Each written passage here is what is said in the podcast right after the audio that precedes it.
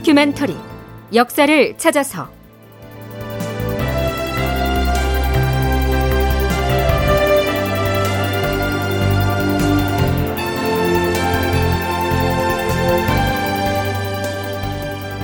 제 1024편 일본의 끈질긴 화친제의 어찌할 것인가. 극본 이상락 연출 조정현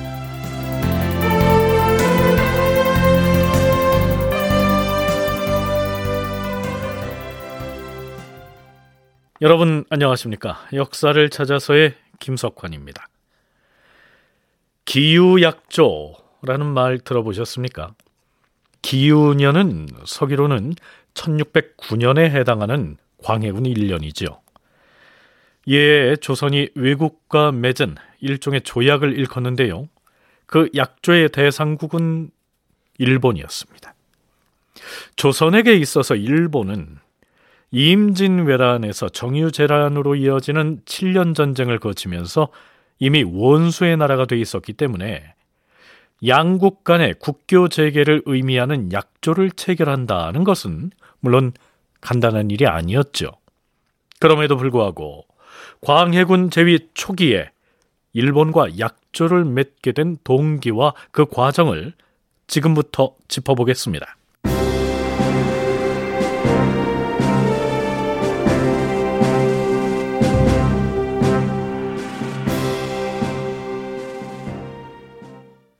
광해군 즉위년이던 서기 1608년 10월 14일. 이때는 선조가 사망한 지 8개월여가 지난 시점인데요. 예조판서 박홍구가 이렇게 고합니다. 주상 전하, 지금 대마도에서 평경직이라는 자가 대마도주 평의지가 보낸 서계를 지참하고 부산에 도착하였다 하옵니다. 그럼 대마도주가 보낸 사람인가? 예, 전하. 하오나 일본국의 사신 자격으로 온 것이라 하였사옵니다. 그자가 가져왔다는 서계를 가져와 보라. 예, 전하.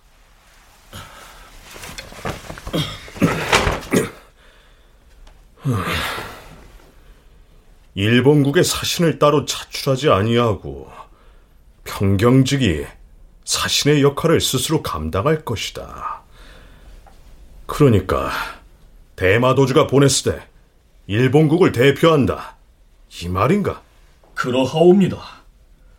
그들의 속셈을 헤아리기는 어렵사오나 일본국의 국서를 소지하였고 또한 스스로가 국왕의 명을 받들어서 바다를 건너왔다고 하니 우리나라도 당연히 그자를 일본국의 사신으로 접대하는 것이 마땅할 듯 하옵니다. 하온데 지금 평경직 등은 선왕의 빈전에 진양할 수 있게 해달라고 요청하고 있어서 예조에서는 어찌 생각하는가? 전하, 우리나라는 일본과 아직 약조를 정하지 않았사옵니다. 따라서 대마도에서 온 평경직 등에게 진양을 허락할 수 없다고 이미 통보를 했사옵니다. 선조가 사망하고 나서 아직 조문을 하지 못했으니 이제라도 선조의 빈전에 지혜를 올리게 허락해달라고 요청을 했지만 이미 예조에서 안 된다고 통보를 했다. 이런 얘기입니다. 이때 대마도주가 보낸 평경직은 일본 사서에는 성씨가 유천으로 돼 있어서 유천경직, 일본어 발음으로는 야나가와 가게나오 뭐 이렇게 해야 옳겠지만요. 여기서는 실록에 표기된 대로 평경직 이렇게 칭하겠습니다. 참고로 평경직이 아무리 일본을 대표해서 왔다고 해도 어디까지나 대마도주가 보냈기 때문에 대마도주의 외교 파트너인 예조 판서가 상대를 하는 것이죠.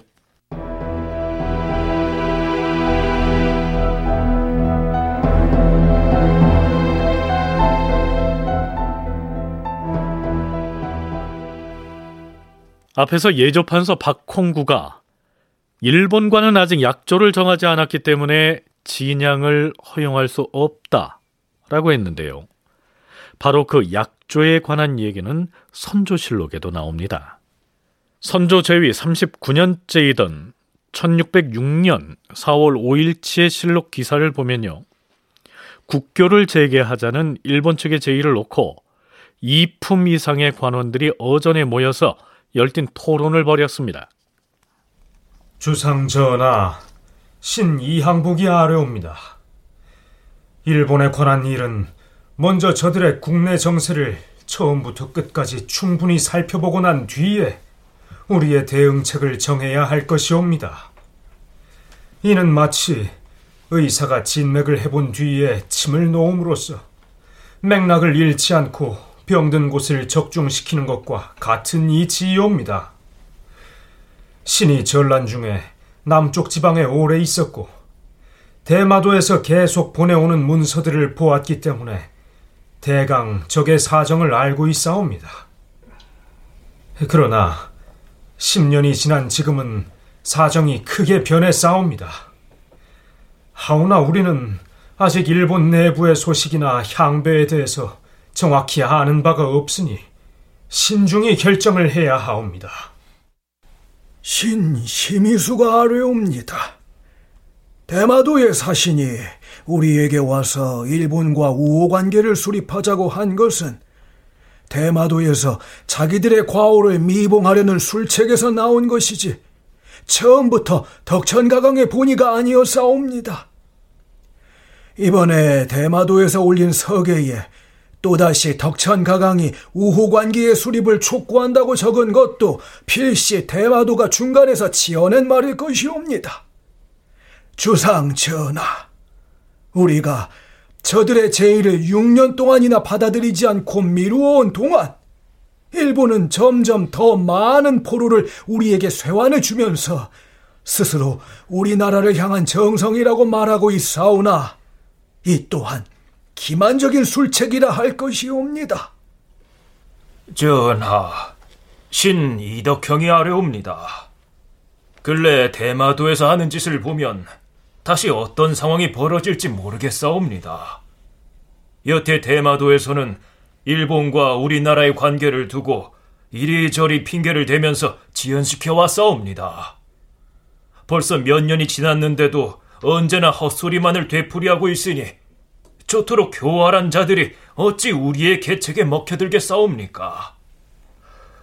군주가 오랑캐를 대하는 데 있어서는 다른 것은 생각할 필요도 없이 오직 국가의 안녕과 백성의 이익만을 위하여 이를 도모할 따름이옵니다.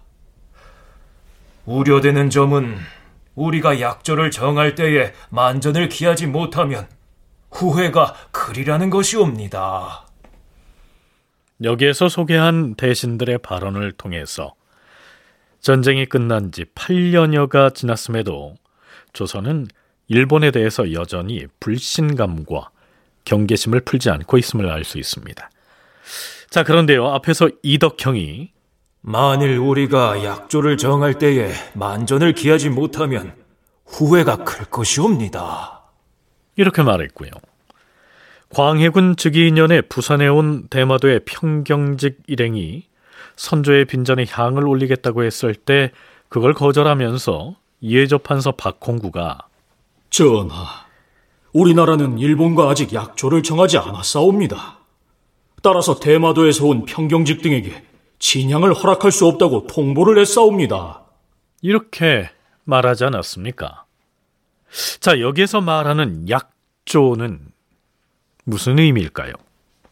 총신대 송웅섭 교수의 얘기 들어보시죠.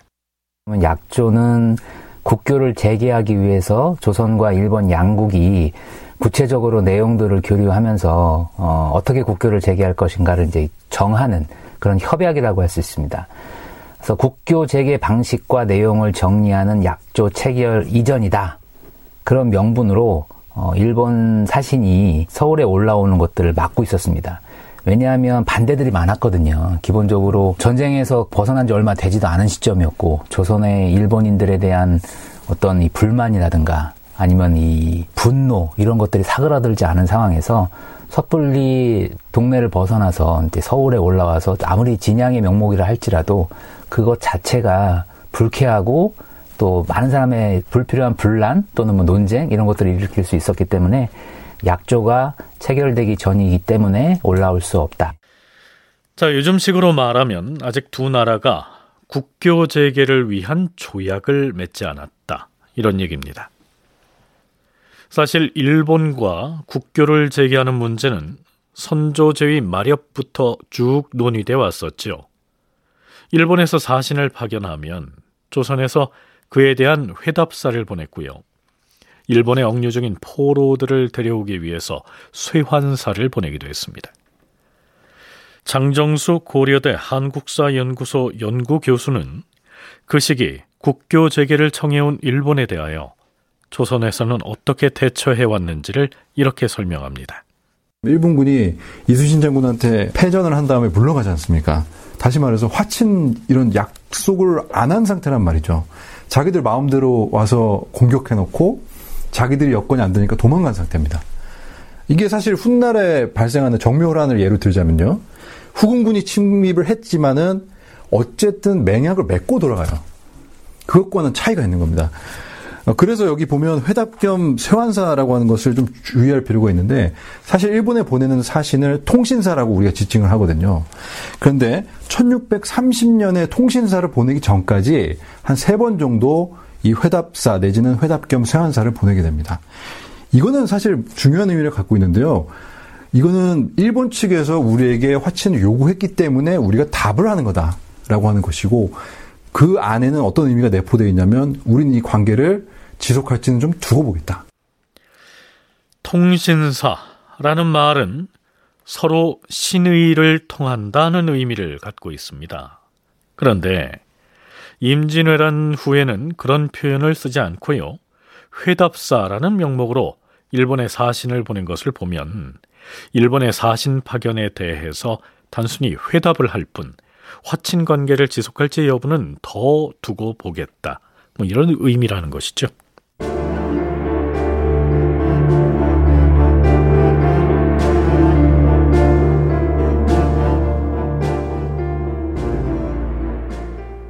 자, 그렇다면 당시 일본과 조선의 내부 사정은 각각 어떠했을까요? 앞에서 소개했던 선조 말의 실록 기사에 나온 조정 대신의 다음과 같은 말을 유념할 필요가 있습니다. 전하, 설령 두 나라 사이에 강화가 이루어진다 해도 남해안의 수군 방비가 해이해져서는 아니 되옵니다. 하운데 지금 우리는 북방을 지키는 것이 시급한지라 수군 세력이 점점 예전에 미치지 못하고 있으니 매우 우려스럽사옵니다. 덕천 가강이 했다는 말을 유념할 필요가 있어옵니다. 덕천 가강은 공공연하게 나는 도요토미 히데요시와는 다르다. 임진년에 일본군을 대구 조선으로 파견하여 침공을 했을 때 나는 관동지망에 있었기 때문에 내가 거느린 군사는 단 한 명도 바다를 건너 조선에 간 적이 없다. 나는 조선과의 전쟁을 반대했었다. 이렇게 말했사옵니다. 따라서 풍신수길은 우리나라에게 불공대천의 원수이지만 덕천가강은 우리나라에 대한 태도를 바꾸었으니 강화를 허락할 수도 있는 것이옵니다.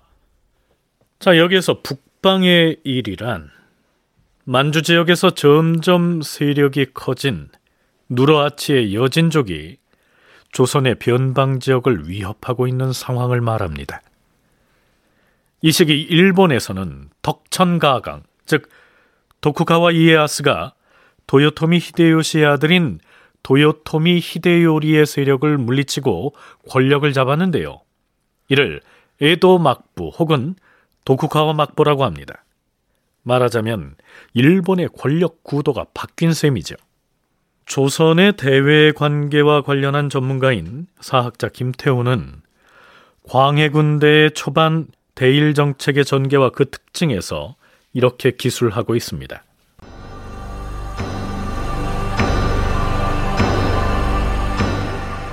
조선에서는 일본 내의 권력 투쟁을 좀 더 주시할 필요가 있었다. 도요토미 히데요시 가문과 가토 기요마사의 군사가 맞붙은 세키가하라 전투에서 도쿠가와 막부가 승리하여 지배권을 장악하고 있었으나 도요토미 히데요리가 광해군 7년에 해당하는 1615년의 오사카 전투 시기까지 존립하고 있었기 때문에 조선 조정에서는 일본 내부의 패권의 향배에 신중한 태도를 취해야 했다. 따라서 최종 승자를 외교 상대로 택해야 했던 조선으로서는 도쿠가와 막부와 직접 교섭하는 것은 유보하고 조선과 일본 간의 외교 통로로 대마도를 설정하였던 것이다. 또한 대마도와의 외교 의례는 조공례를 원용한 것이었으니 조선의 접대 의례를 하향 조정할 수 있었고 이전부터 대마도와는 대마도가 조선의 조공을 바치는 수준의 외교 의례를 해왔기 때문에 앞에서도 거론했듯이 대마도주의 상대로 조선의 예조판서가 나섰던 것입니다. 송웅섭 총신대 교수와 장정수 고려대 한국사연구소 연구교수의 얘기 차례로 들어보시겠습니다. 세키아라 전투라고 하는 그 덕천가강의 정권이 어, 승기를 잡아서 이제 새로운 국내 정치가 이제 시작되고 있었던 그 출발점이라고 할 수 있습니다. 아, 그렇기 때문에 일본의 입장에서는 조선과의 관계 개선이라고 하는 것이 우선적으로 필요한 부분들도 있었던 것이죠. 그러니까 굳이 적대적인 관계를 계속해서 유지할 필요도 없었고 또 전쟁의 책임은 그 도요토미 히데요시에게 다 돌아가고 있는 상황이었기 때문에 아, 일본 내정을 안정시키고 내정을 안정시키는 여러 가지 방법 중에서 조선과의 관계 개선이라고 하는 것도 하나의 방법으로 이제 고려가 되고 있었고요.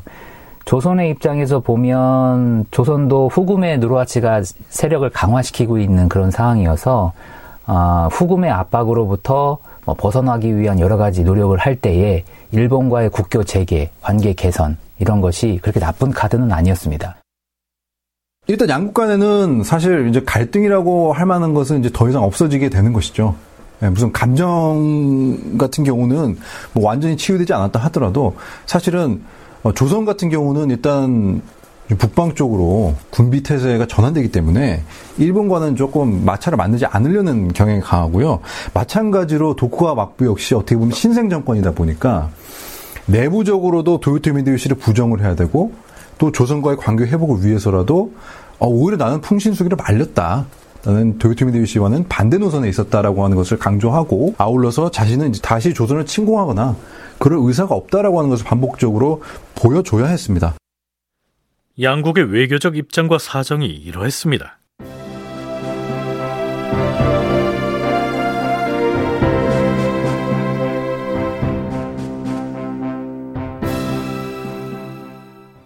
광해군 1년 3월 28일 부산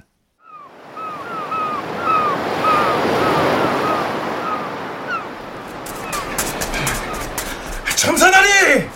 돛대에 걸려있는 깃발을 보아하니 지금 처반한 저 배들은 일본에서 온 것으로 보입니다. 그래. 너희들은 어디서 온 누구냐? 우리는 대마도에서 온 일본국 사신단이다. 책임자는 누구이며 총 인원은 몇 명이냐? 총 인원은 324명이고 인솔 책임자는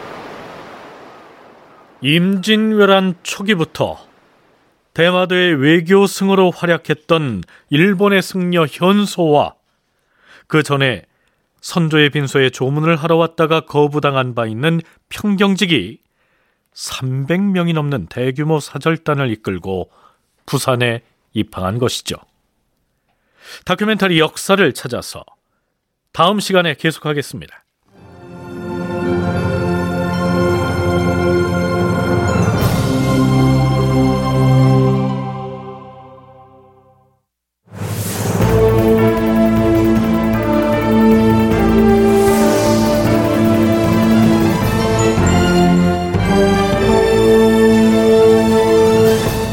다큐멘터리 역사를 찾아서. 제 1024편. 일본의 끈질긴 화친제의 어찌할 것인가. 이상락극본 조정현 연출로 보내드렸습니다.